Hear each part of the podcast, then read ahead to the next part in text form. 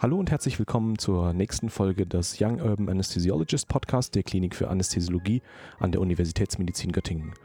Es ist immer noch Ende April und mir gegenüber sitzt heute Rosi Dupions, eine unserer Oberärztinnen, die sich mit einem besonderen Thema in ihrer Freizeit und auch professionell ganz viel befasst hat. Und das ist ein ganz spannendes Thema, das unter der Überschrift Resilienz steht.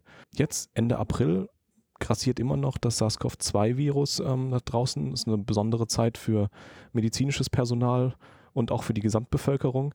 Und ich glaube, das Thema Resilienz ist äh, ein Stichpunkt und äh, das ist jetzt auch ein Zeitpunkt, wo man da besonders gut drüber sprechen kann. Rosi, willst du einfach erzählen, was du unter Resilienz verstehst oder was das ist? Ja, äh, Ingmar, sehr gerne. Freue mich sehr, dass ich hier die Möglichkeit habe, darüber zu sprechen, weil das ist ähm, ein Thema, was mich äh, in den letzten Jahren schon sehr äh, bewegt hat. Was ich darunter verstanden habe, bevor ich mich näher damit befasst habe, war, vielleicht geht es einigen anderen da auch so, dass er sowas ist, ja, irgendwie Widerstandsfähigkeit, aber letztlich auch ein bisschen sowas wie Humor, weil entweder hat man das oder man hat das nicht, ja. Und wenn jemand keinen Humor hat und versucht witzig zu sein, dann ist es ja oft eher peinlich. Und so dachte ich, dass es mit Resilienz auch so ist. Entweder bist du einfach so auf die Welt gekommen oder nicht.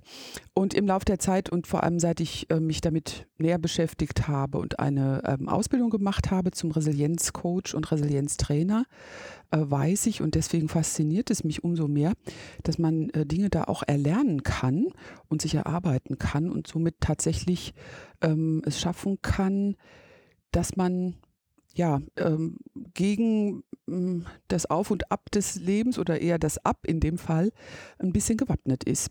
Dass man sich ein bisschen besser aufstellt und ähm, eben Krisen, die zwangsläufig im Leben vorkommen, durchlaufen wird, durchlaufen muss und auch wahrscheinlich eine Zeit lang darunter leiden wird, aber immer in dem Bewusstsein, dass es auch wieder besser werden wird und bessere Zeiten kommen so dass man ähm, ja ne, einfach widerstandsfähiger ist. Ich glaube, das ist so die noch am besten verständliche Definition. Da geht es also um eine psychische Widerstandsfähigkeit, äh, mit schlechten Zeiten umgehen zu können, äh, um die guten Zeiten am Ende wieder zu erreichen. In, äh genau.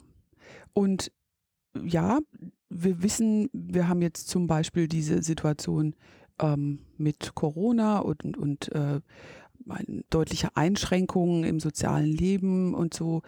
Aber ähm, jetzt mal ganz allgemein gesehen, ist es so, dass in unserem Leben Krisenzeiten auftreten werden. Es wird äh, immer mal sein, dass wir ähm, Krankheiten erleben müssen, Krankheiten von nahen Angehörigen erleben müssen, Todesfälle erleben müssen, weil das einfach zum Leben gehört.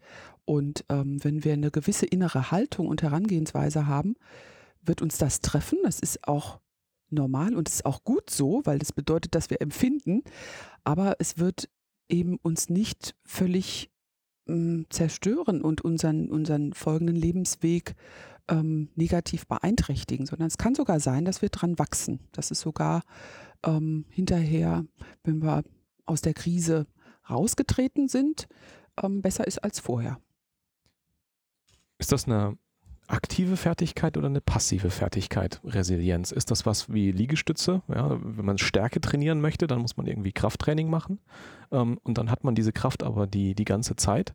Oder ist das was, wo man sagt, oh, jetzt ist eine schlechte Situation, jetzt muss ich meine Resilienzfähigkeit einsetzen? Mhm. Also tatsächlich ist es ähm, in meinen Augen eine Mischung. Ähm, wenn, man, wenn man sich so ein bisschen mal umhört, ähm, es gibt ja unterschiedliche ähm, Resilienz in Anführungszeichen Lehrer, also wie man, wie man das Thema genauer umschreibt oder einfasst und ähm, ich habe ähm, praktisch anhand von ähm, mehreren Resilienzkriterien so ein Modell ähm, kennengelernt, was ich ganz sinnvoll finde. Das sind, ähm, ist in einem inneren Kreis, ist es eine, eine äh, sogenannte innere Haltung. Und zu diesen Haltungsfaktoren gehören Optimismus im Sinne von ähm, an, das, an einen positiven Ausgang glauben, Heißt nicht, dass man immer nur alles positiv sieht. Im Gegenteil, das finde ich auch schon wieder ein bisschen pathologisch. Dazu gehört ähm, die Akzeptanz von Dingen, die nicht änderbar sind. Und da sind wir auch wieder beim Thema Todesfälle, ähm, die einfach zu unserem Leben gehören. Und dazu zur inneren Haltung gehört auch die Lösungsorientiertheit. Heißt, dass man nicht unbedingt für alles zwingend eine Lösung braucht, aber dass man in, sich in Richtung einer Lösung ausrichtet. Das ist eine Haltung, die man durchaus auch trainieren kann, indem man einfach mal anfängt, in seinem Leben zu gucken, wo stoße ich ständig auf Widerstand, wo wäre es vielleicht mal wichtig, Sachen auch zu akzeptieren, weil ich sie nicht ändern kann besser beeinflussbar im Thema von Liegestütz, wie du das sehr schön gesagt hast, sind aber ähm, die vier Kriterien, die so eher auf Verhalten abzielen. Und ähm, wenn ich die nochmal aufzählen kann, wir, wir können da auch gerne nochmal auf einzelne eingehen. Gerne. Ähm, für mich sehr, mh, mm, in meinem Leben sehr äh, eindrücklich war eigentlich der ähm, Aspekt der Selbstregulierung. Dazu gehört die Fähigkeit, und die ist gut übbar, die Fähigkeit, seine Emotionen zu lenken. Angefangen von, ich bin stinkwütend und ähm, bin in einer Arbeitssituation, wo ich jetzt aber irgendwie mich zurückhalten will und finde einfach Möglichkeiten, mir Dinge vorzusagen, dass ich nicht explodiere auch im Privatleben, und da kann ich nur sagen, habe ich das bei meinen Kindern sehr positiv einsetzen können, gibt es, seit ich mich versuche, selber runter zu regulieren, weil ich plötzliche Wutanfälle bekomme, ähm, gibt es sehr viel mehr Harmonie. Und ganz häufig ist es nach dreimal Durchatmen auch schon sehr viel besser. Selbstregulierung heißt aber eben nicht nur negative Gefühle äh, runterzufahren, sondern auch positive Gefühle zu erzeugen, indem ich ähm, zum Beispiel mich durch ähm, ja, ich sage jetzt einfach mal Sport oder ähnliches ähm, in gute Stimmung bringe. Also wir mhm. wissen ja auch aus der Forschung, dass körperliche Bewegung eine deutlich positive Auswirkung auf die Stimmung hat. Und ähm, ich weiß nicht, wie es bei dir ist mit zwei, bald drei kleinen Kindern, da kommt man oft so nicht dazu und denkt, naja, dann schränke ich das jetzt mal ein. Auch das habe ich natürlich äh, gemacht, als meine Kinder kleiner waren. Aber ich habe gemerkt, dass, ähm, dass das schon, obwohl ich nicht sehr sportlich bin, dass das schon ein Aspekt ist, der gefehlt hat in meinem Leben. Also ich hatte diese körperliche Bewegung nicht mehr und als ich die wieder eingesetzt habe, war ich oft viel besser drauf, ohne irgendwas anderes machen zu müssen. Dass es da einfach eine Verknüpfung zwischen der, der Kopfkomponente und der, der Körperkomponente gibt. Ähm, und um den, um den Kopf freizukriegen, hilft eben Sport. Ja. Gibt es da bestimmte Sportarten, dass man sagt, hier, äh, also ich denke jetzt ans House of God, wo es heißt, äh, Marathonlaufen und Angeln sind die idealen äh, Betätigungen, um äh, gesund alt zu werden. Ähm, oder dass man sagt, man braucht irgendwie eine Sportart, wo man sich auspowert. Also ähm, was ich da nochmal, wenn ich da ein bisschen weiter ausholen darf, zu sagen möchte, ist, ähm, ich persönlich, also ich glaube, es gibt kaum Frauen, die nicht irgendwelche Lebensratgeber zu Hause haben. Dazu gehöre ich sicher auch. Ich weiß nicht, Männer gibt es weniger. Also ich habe es weniger in Bücherregalen gesehen. Aber ich habe mich mit verschiedenen Dingen beschäftigt. Ähm, wie kann man dies lösen? Wie kann ich irgendwie sicherer auftreten? Ähm, etc. Und irgendwann hat es mich oft so richtig genervt, dass mir irgendjemand vorschreiben wollte, wie ich mich zu verhalten habe. Das geht dann auch so ein bisschen in diese Richtung Perfektionismusfalle, äh, dass irgendwie man denkt, das und das und das muss ich mindestens verkörpern und das muss ich mindestens machen. Und ähm, auf der anderen Seite dieser Skala ist dann so diese Esoterik-Schiene, wo ich sage, man muss immer ganz ruhig werden und unheimlich und die Kerze und äh, Duftschälchen ähm, und sowas. Und das bin ich auch nicht. Und mit diesem Resilienzgedanken ist mir klar geworden, dass gerade auch jetzt, um auf deine Frage zu kommen, welche Sportart soll ich machen? die, die mir am besten gefällt. Und das ist natürlich hm, der erste Schritt, mal auch genau hinzugucken, was ist das, was mir tatsächlich Spaß macht und was mir ähm, ja in meinen Alltag gut einzubauen ist und wo ich auch nicht ständig mich irgendwie zu hinprügeln muss, weil das wird mir natürlich viel leichter fallen, das auszuüben, als ähm, irgendeine Sportart, die ich, was weiß ich, aus Familientradition mache oder weil ich denke, das ist jetzt gerade hip oder weil äh, mir irgendwie ein Lifestyle-Magazin das vorgibt. Am Ende geht es darum, Gewohnheiten zu erzeugen, glaube ich. mhm. wenn ich dich richtig verstehe. Ja. Und ähm, gute Gewohnheiten. Äh, genau, die, die, oder positive Verhaltensmuster zu verstärken.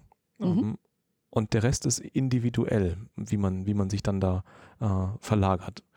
Jetzt hast du Sport gesagt. Ähm, ich würde gerne nochmal über die anderen Punkte äh, von der Resilienz oder die anderen Säulen heißt es manchmal, wenn man, wenn mhm. man sich damit beschäftigt, je nachdem, welchen, welchen Ratgeber äh, man da konsultiert.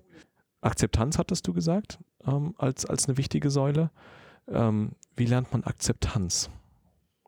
Es gibt, glaube ich, im ersten Schritt ein, eine Voraussetzung zu schauen, wo sind typische Stolpersteine in meinem Leben, wo ich immer wieder so wieder gegenrenne und mir den Kopf stoße, ohne dass sich tatsächlich was ändert. Also würde es Sinn machen zu schauen, welche Bereiche sind das, weil auch das ist schon wieder interindividuell total unterschiedlich. Also muss ich mir erstmal klar machen und beobachten, wo, wo, ist, wo sind Punkte, die ähm, offensichtlich schwer zu ändern sind. Wenn man sich da mal hinsetzt und sich das genauer anschaut, dann erkennt man, dass es unter diesen Punkten doch einige gibt, die trotz allem Anschein änderbar sind. Dann wäre es natürlich sehr vernünftig, das erstmal zu tun. Und dann gibt es eben natürlich die Punkte, ähm, die man akzeptieren muss. Jetzt hast du gefragt, wie kann man das machen? Wie übt man das? Äh, es gibt sicher verschiedene Übungen zu sagen, ähm, ich mache mir, mach mir einfach klar, das gehört zum Leben und, und, und. Ähm, ich glaube schon, wenn man den ersten Schritt gegangen ist, ist der Weg zur Akzeptanz schon leichter. Wenn ich schon sehe, warum ich immer wieder ähm, gerade an diesem Thema ähm, so hoch koche und zum Beispiel sehe, dass ähm, ich versuche Menschen zu, zu beeinflussen, um Dinge zu tun, die sie nicht tun wollen. Und dann merke ich natürlich, ich muss akzeptieren, dass jemand anders eine andere Vorstellung hat. Und ähm, finde, das ist schon quasi im Üben auch das Gelingen enthalten. Also wenn ich ein Beispiel nennen darf, ähm. Mein, mein verwitweter Vater hat einen nicht sehr gesunden Lebensstil äh, geführt mit ähm, unter anderem wenig Bewegung und äh, ungünstiger Ernährung.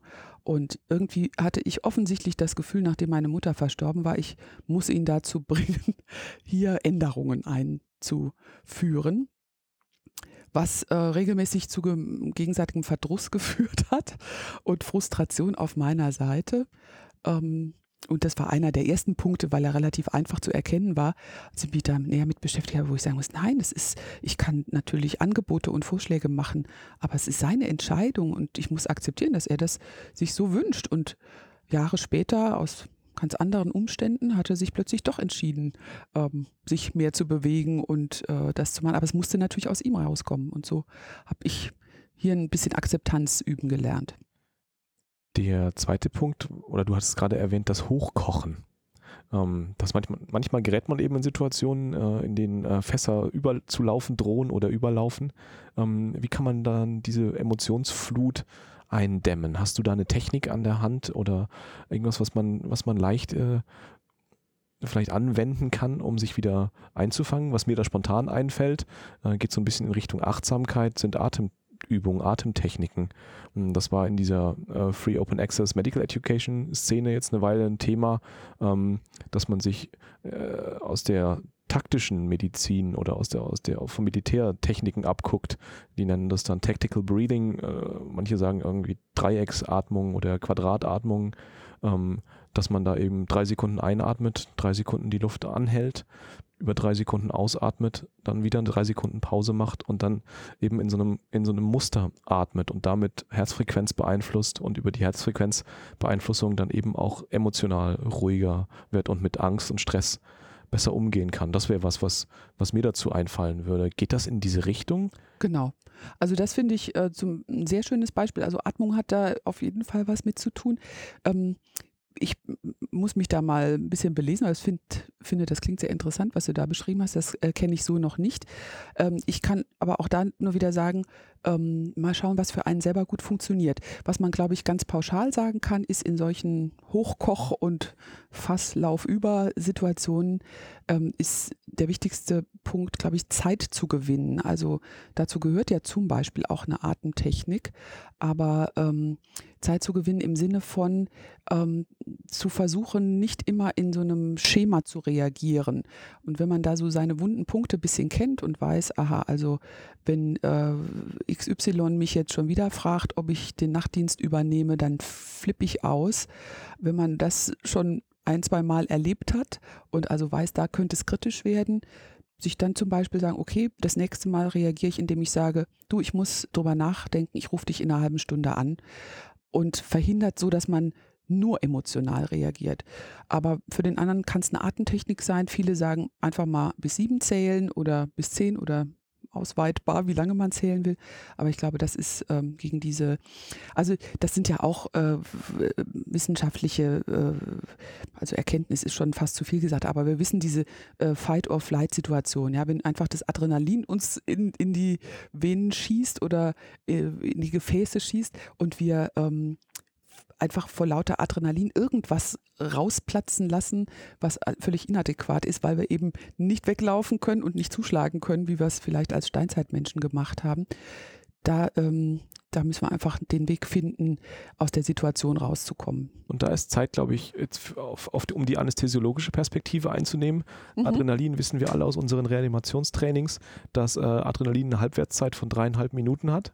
Äh, und wenn das eben vorbei ist, diese dreieinhalb Minuten, das beobachtete ich bei meinen Kindern zum Beispiel, die äh, äh, regen sich tierisch auf über dreieinhalb Minuten und dann muss da irgendwie der Neurotransmitter aufhören zu wirken ähm, und dann werden die wieder ruhiger.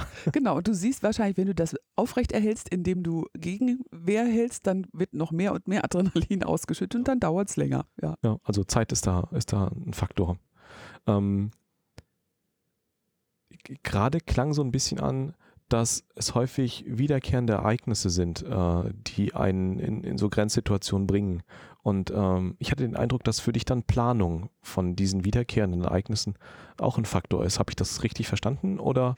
Ähm, ja, könnte man so sehen. Ich würde ich würde ähm, es lieber anders formulieren. Also ein, ein Punkt, den ich selber halt ähm, wichtig finde, ist zu versuchen, sich selbst besser kennenzulernen. Also ähm, ich glaube, in unserem Beruf ist es ja doch häufig so, dass wir beruflich und durch diese Belastungen im Beruf dann auch privat so ein bisschen in so einem Hamsterrad manchmal drin sind und so äh, funktionieren und so vor uns hin arbeiten ähm, und oft nicht so genau wissen, was ist eigentlich äh, gerade los oder was passiert mit uns und so von dem nächsten Punkt auf den nächsten irgendwie ähm, hinrattern.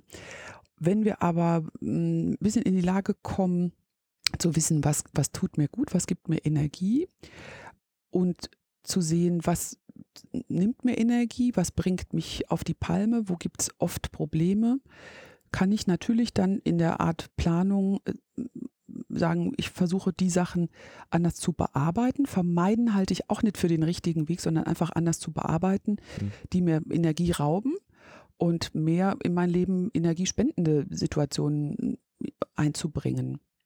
Und ja, das ist sicher eine Form von Planung, aber ich glaube, äh, die Voraussetzung ist einfach genauer bei sich selbst hinzuschauen, was ist für mich eben als Person wichtig. Wir senden hier aus Göttingen. Göttingen ist eine Basketballstadt. Mhm. Ähm, ich glaube auch, dass das Sport, also dass wir, glaube ich, ganz viel vom Sport lernen können. Und wenn man Basketballer an der Freiwurflinie ähm, beobachtet, dann haben die Rituale.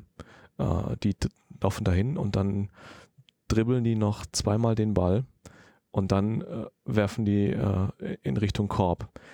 Ich glaube nicht, dass die dribbeln, weil sie wissen möchten, wie der Ball dobst, weil das völlig irrelevant ist in den nächsten 30 Sekunden.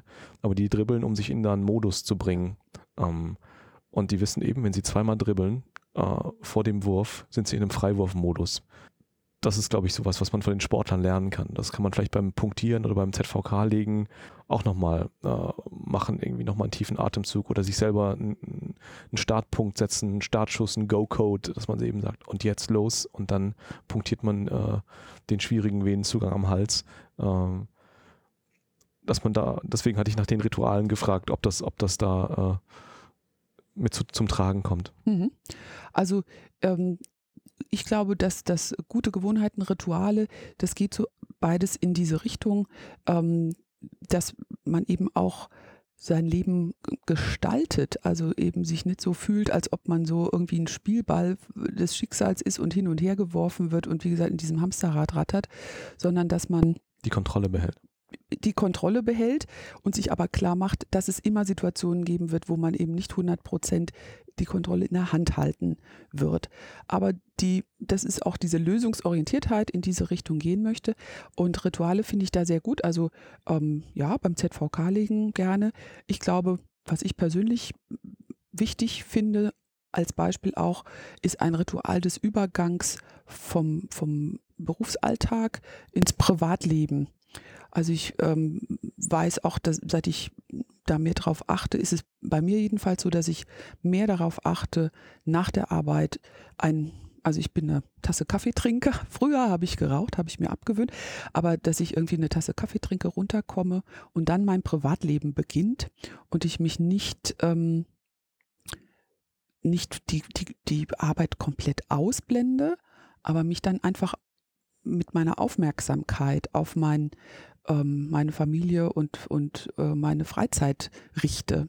Während ich äh, früher oft so mit einem halben Bein dann doch noch auf der Arbeit gehangen habe. Und ich glaube, so diesen Übergang, das ist bei mir die Tasse Kaffee, bei jemand anderem durchaus auch der Weg von der Arbeit. Genau, ich kenne bei mir ja. würde ich dann Lanze fürs Fahrradfahren ja, brechen, genau, brechen, da dass man eben nicht mit dem E-Bike den Berg hochfährt, sondern sich da richtig abstrampelt. Dann hat man die Sportkomponente da schon mit drin. Ja, also ähm, auch mit dem E-Bike gelingt es mir da ein bisschen runterzukommen. Alleine, äh, wie gesagt, der Weg nochmal durch die frische Luft und ähm, auch das, also vor fünf Jahren, also wenn da drei Regentropfen gefallen sind, dann war ich natürlich im Auto unbedingt und heute macht mir Regen eigentlich überhaupt nichts mehr aus, obwohl ich nicht die beste Regenkombi habe. Also ich glaube, es sind einfach so kleine Schritte in die Richtung, die für einen selber eben passt. Was gibt es noch für Säulen? Also die ähm, Selbstverantwortung, finde ich, ist auch eine, ähm, eine wichtige Säule, weil wir da sehr viel, also es war auch für mich ein, ein, bisschen ein Berg, weil wir da auch sehr viel sehen von dem, wo wir gerne mal bereit sind zu sagen, ach, das ist doch alles Mist, äh, aber die Umstände sind so schwierig und warum jetzt ausgerechnet noch das und äh, jetzt ruft der auch noch an und ich muss für morgen das und das noch machen, das hat der mir aufgehalst. Ja, ist eine Möglichkeit, damit umzugehen. Letztlich macht es nur Sinn zu schauen, was kann ich bewegen und wo habe ich selber eine Entscheidung gefällt und damit die Verantwortung übernommen für eine Sache. Da kann man sich dann mh, hm, vielleicht nicht mehr so schön beim anderen beklagen, wie schwer man es hat. Aber ähm, auf die Art kann man wieder was bewegen. Also das, wo man sagt, äh, das ist viel zu viel und das prasselt auf mich ein, wenn das mal sortiert ist und mal geguckt wurde, wo habe ich denn auch häufig Ja gesagt, wenn ich besser Nein gesagt hätte, kann ich raussortieren. Wo habe ich denn Dinge negativ beeinflusst, weil ich schon mit schlechter Laune rangegangen bin, kann ich auch selbst regulieren. Das war auch sehr eindrucksvoll, finde ich, was sich da für Veränderungen ergeben können, wenn man mal wirklich wieder genau hinguckt, was was habe ich mit noch in meinem Gepäck, was ich mir selbst aufgeladen habe und wo ich eigentlich niemand anderen für verantwortlich machen kann. Und wie wird man dieses Gepäck dann wieder los? Das ist die, die ganz große Frage, die dann darüber. Ähm, ja, Ingmar, steht. du weißt, auch da gibt es viele Bücher darüber, über das Nein sagen, ja. Und ja. Ähm, jetzt habe ich Glück, ich glaube, von Natur aus bin ich jemand, der schon ganz gut Nein sagen äh, konnte, bevor er sich noch mehr damit beschäftigt hat. Aber ich glaube, gerade bei uns Medizinern, und da meine ich Pflege und Ärzte gleichermaßen, gibt es unheimlich viele Perfektionisten und Menschen, die, ähm, die eine übernommene Aufgabe auch einfach, wenn sie sie denn übernommen haben, ähm, perfekt ausfüllen wollen oder das Gefühl haben, sie müssen es perfekt ausfüllen. Ich glaube, das ist bei uns ein Erziehungsproblem. Und ich kann äh, wirklich gut nur aus meiner eigenen Arztperspektive sprechen, aber wir sind immer in der Schule die gewesen, die irgendwie im oberen Drittel mitgeschwommen sind, äh, mit mehr oder weniger Aufwand. Äh, und dann haben wir dieses äh, NC-Fach oder sind durch so ein, so ein elitäres Auswahlverfahren irgendwie durchgekommen. Ähm, und dann haben wir während des Studiums äh, für andere vielleicht unvorstellbare Mengen Bücher in relativ kurzen Zeiten irgendwie gelernt und hatten dann, also dann wird man einem, wird einem einfach antrainiert, nicht Nein zu sagen. Mhm. Wenn jemand sagt, hier, du liest dieses Buch bis in zwei Wochen, dann sage ich natürlich nicht Nein, sondern mache ich das einfach.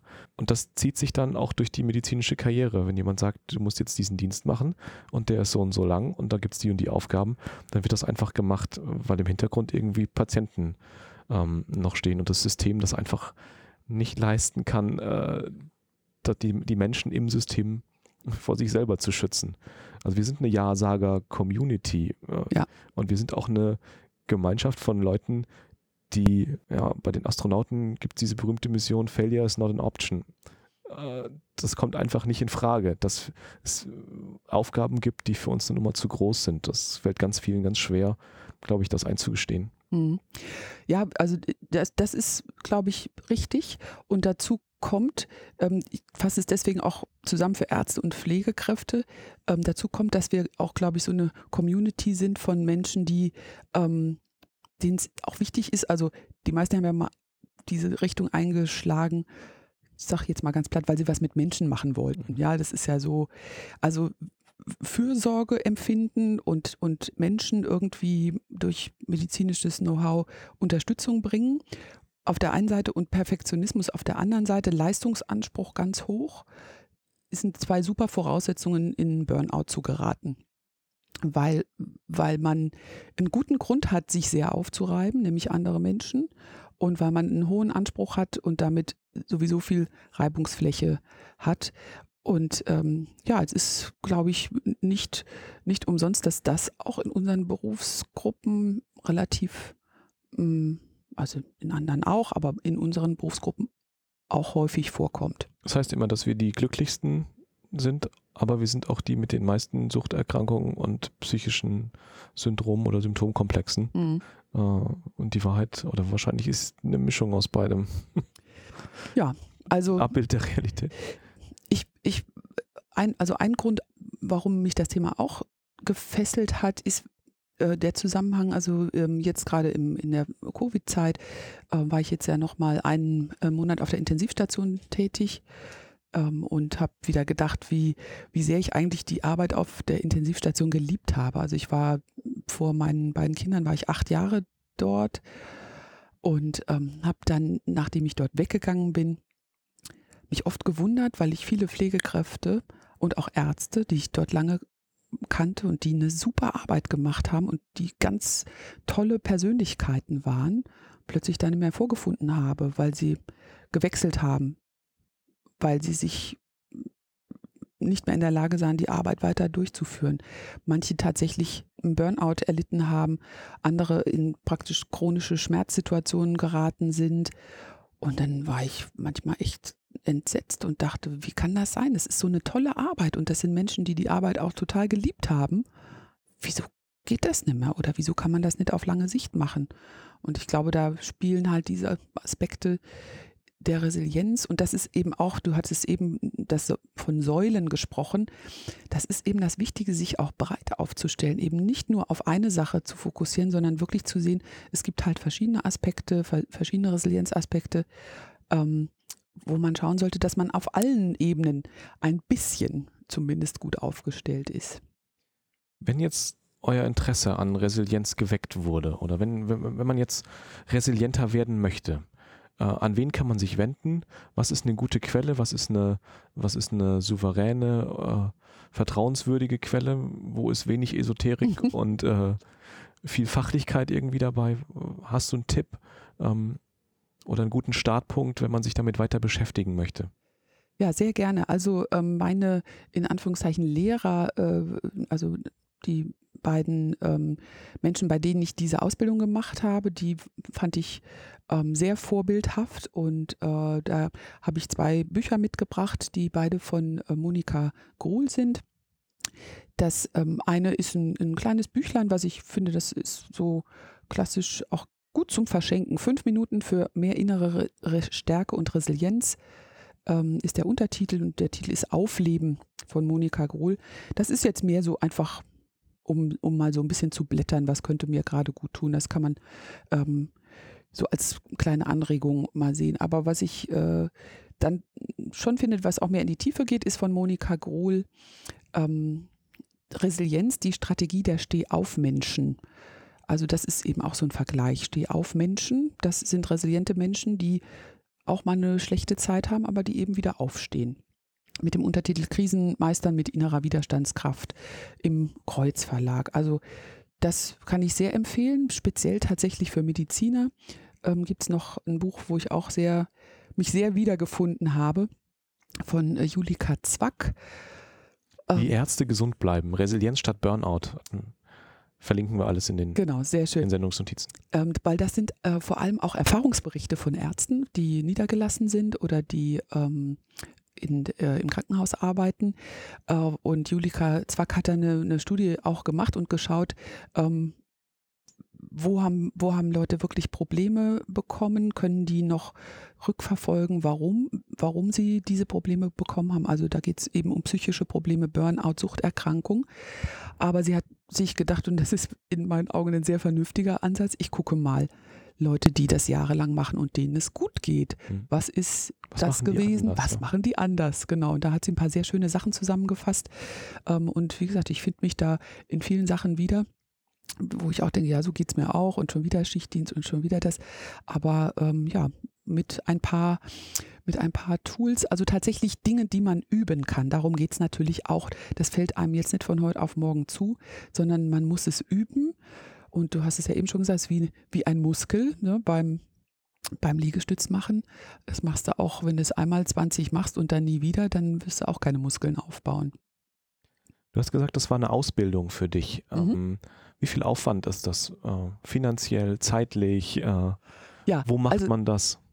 Natürlich ganz, ganz auch abhängig davon, was man machen möchte. Also es gibt ähm, ähm, zunehmend Angebote ähm, über Resilienzwochenenden, wo man sagt, das ist so ein anderthalb oder zweieinhalb Tageskurs.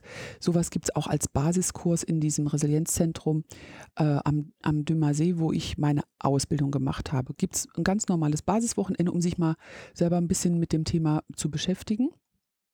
Meine Ausbildung, das ähm, eben für Coach und Trainer, waren sieben verlängerte Wochenenden, auch in diesem Resilienzzentrum am Dümmer See bei Hugo Körbecher und Monika Gruhl. Und äh, ja, das ist mit viel, viel Praxisübungen, ähm, viel Selbsterkenntnis und ähm, für jemanden, der das gerne vertiefen möchte und dann auch damit arbeiten möchte, sicher sinnvoll. Aber für jemanden, der einfach erstmal das Thema ein bisschen kennenlernen will, ist, glaube ich, so ein, äh, ein Wochenende, ein Wochenendkurs sinnvoll. Natürlich gibt es auch andere Resilienzzentren, ähm, zu denen ich da jetzt nicht, nicht viel sagen kann. Aber den Dümmersee kann ich äh, empfehlen. Ähm, ich hatte mir noch vorgenommen, zum Thema Achtsamkeit noch ein mhm. paar, paar Worte zu verlieren ähm, oder dich zu fragen, ob du da noch was beitragen möchtest, was über Resilienz hinausgeht. Ähm, also, ob es hinausgeht, also es ist auch ein Teil davon, was ich sehr ähm, spannend finde. Ähm, du weißt äh, vielleicht, dass ich jetzt vor der vor Jahresbeginn zwei Jahre in der Schmerzambulanz ähm, gearbeitet habe. Wo sie hat eigentlich alles gemacht, was die ja, universitäre ja, Anästhesiologie so hergibt. Ich bin ja auch schon uralt, Ingmar, weißt du? Du musst ja die Zeit füllen. Das geht nur, wenn man so resilient ist wie, wie Rosi. Ja. Nee, Rosi ist ein richtiges Rollenmodell für, für ganz viele hier bei uns in der Abteilung. Ich bin äh, geschmeichelt.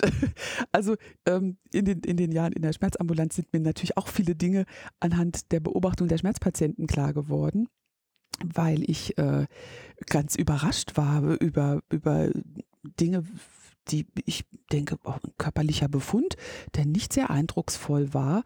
Ähm, Schmerz ist natürlich was Individuelles, aber ähm, wenn ich dann mehr erfahren habe über den Patient, über negative Verhaltensweisen, die ähm, wo du und ich sagen würden, ja, das ist doch klar, also dann mach das doch nicht so, dann lieg doch nicht auf dem Sofa den ganzen Tag, die aber manche Leute einfach nicht wissen oder aus dieser Ecke nicht mehr rauskommen. Und da spielt dann irgendwann auch diese Achtsamkeit, auch diese mh, hm, in sich reinhören und der Punkt, den ich auch sehr interessant finde, ähm, Gefühle wahrnehmen mhm.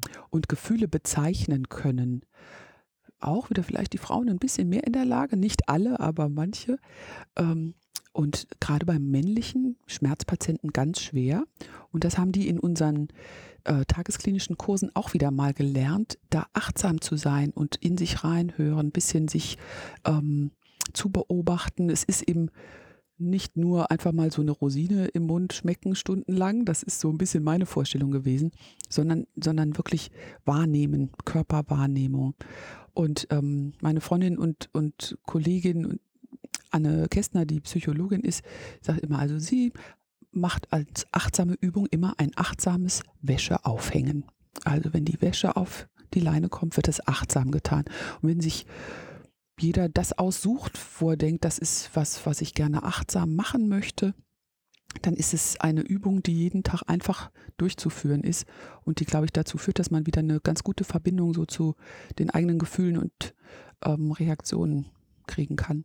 Ich finde das einen ganz schönen Trend, dass diese Achtsamkeit und Resilienz, diese ganzen Soft Skills so ein bisschen aus dieser Esoterik-Ecke langsam verschwinden äh, und in den Mainstream Einzug erhalten. Und du sagst, ja, Frauen sprechen über Gefühle, aber ich glaube, das kommt auch ähm, immer mehr in diese professionalisierte Welt mit rein, dass es einfach mit dazugehört, dass es jetzt äh, im, im, ärztlichen Eid mit drin ist, dass man auf sich selber achten soll und auf seine Kollegen. Ähm, ist auch so ein Zeichen, dass es eben verschriftlicht, ähm, dass es einfach da schon mit drin ist, dass es eben wichtig ist, sich um sich selber zu kümmern, ähm, um für andere am Ende wieder da zu sein. Also da finde ich immer sehr schön das Beispiel äh, mit den Sauerstoffmasken in Flugzeugen, wo ja immer dran steht, ähm, bitte setzen Sie sich erst selbst die Maske auf, bevor Sie anderen helfen. Ähm, ich finde es so wichtig, dass da eben nicht hintersteht, dass man plötzlich zum Egoisten wird und dann irgendwie so, ja, erstmal muss es mir gut gehen. Aber wie will ich denn anderen helfen? Ja, wir sind ja in einem Beruf, wo es vor allem darum geht, anderen zu helfen, wenn ich selber keinen Sauerstoff mehr habe. Und ähm, das ist ähm, für mich auch schön, dass das so ein bisschen Einzug äh, hält und aus dieser mm, Esoterik-Ecke rauskommt. Ich, wir machen das ja hier ähm, nicht mit Bild, aber ich möchte gerne nochmal erwähnen, dass ich keine Batik-Sachen trage. Ingmar, du kannst das bestätigen. Wir können vielleicht noch ein Foto von dir machen. aber ich würde sehr, sehr gern nochmal eine Teilnehmerin aus einem meiner Resilienz-Workshops zitieren. Ähm, und damit möchte ich eigentlich sagen, dass es mir eigentlich noch nicht schnell genug geht, dass es Einzug hält wir haben dann am Schluss äh, unserer Workshop ähm, so eine kleine Runde gemacht mit dieses Blitzlicht. Was, was kann ich denn jetzt dazu sagen, was mir das jetzt gebracht hat, die letzten anderthalb Stunden? Und die, äh, es war eine Pflegekraft von der 0119, die ich hier zitiere, und äh, die sagte also, wir sind Menschen und wir arbeiten jeden Tag mit Menschen. Und alles, was wir kriegen, sind Geräteeinweisungen. Und das hat mich ein bisschen erschüttert, ein bisschen hat es mich auch zum Lächeln gebracht, weil ich dachte, ja, aber tatsächlich denke ich, ja, wir haben Gerätebeauftragte, wir haben Transfusionsbeauftragte, aber mh, mm, wenn es irgendwie zwischenmenschlich gut läuft, dann weil sich einzelne Personen darum kümmern, weil sie als Persönlichkeit vielleicht so gestrickt sind. Aber es gibt noch in meinen Augen viel zu wenig professionelle Ansätze, hier eine Verbesserung zu bringen. Und wenn ich mal das nochmal sagen darf, ich finde es super, wir haben eigentlich ein sehr gutes äh, betriebliches Gesundheitsmanagement im Haus, das gute Angebote macht. Auch Resilienz ist da eins der Themen. Wenn ich aber eigentlich in so einem Hamsterrad bin, wie das gerade eine Intensivstation manchmal sein kann, schaffe ich das gar nicht mehr dahin. Und das ist ja auch so ein, so ein Klassiker in, ähm, in dem Zusammenhang auf diesem Workshop, den ich da gemacht habe auf der Intensivstation. Die Leute, die dort waren, das war eine freiwillige Basis, die waren sowieso interessiert an solchen mhm. Themen und haben sich mit sich selbst beschäftigt und wie gehe ich mit anderen um. Ähm, Aber es gibt natürlich die Kollegen, du weißt das auch, wo wir denken, boah, der bräuchte eigentlich mal Unterstützung, aber der kommt wahrscheinlich nicht freiwillig. Also vielleicht muss man es noch ein bisschen mehr, ohne dass man es verpflichtend macht, aber doch ein bisschen mehr institutionalisieren und so ein bisschen auch diesen Nimbus des ja, Esoterischen noch ein bisschen mehr abschleifen. Das ist ein Problem in der Medizin oder ich weiß nicht, ob es nur in der Medizin ist, aber wir haben mit den Crew Resource Management Trainings genau das gleiche Problem.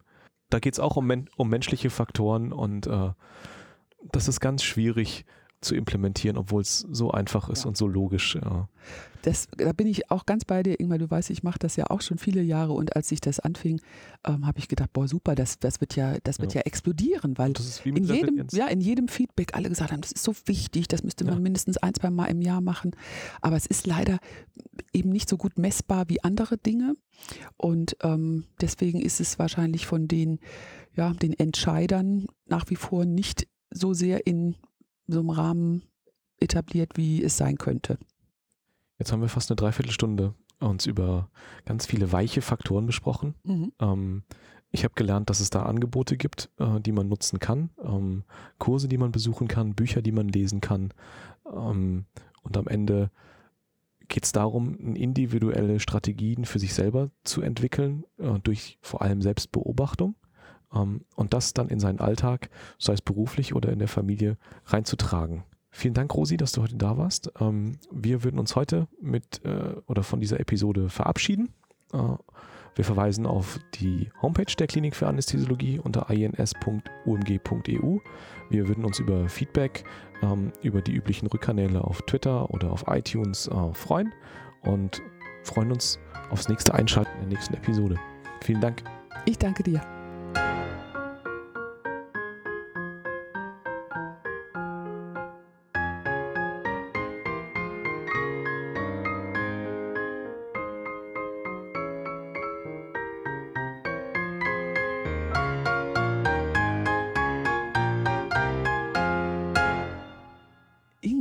Dreiviertelstunde? Ich habe kaum die Hälfte erzählt, was ich erzählen wollte.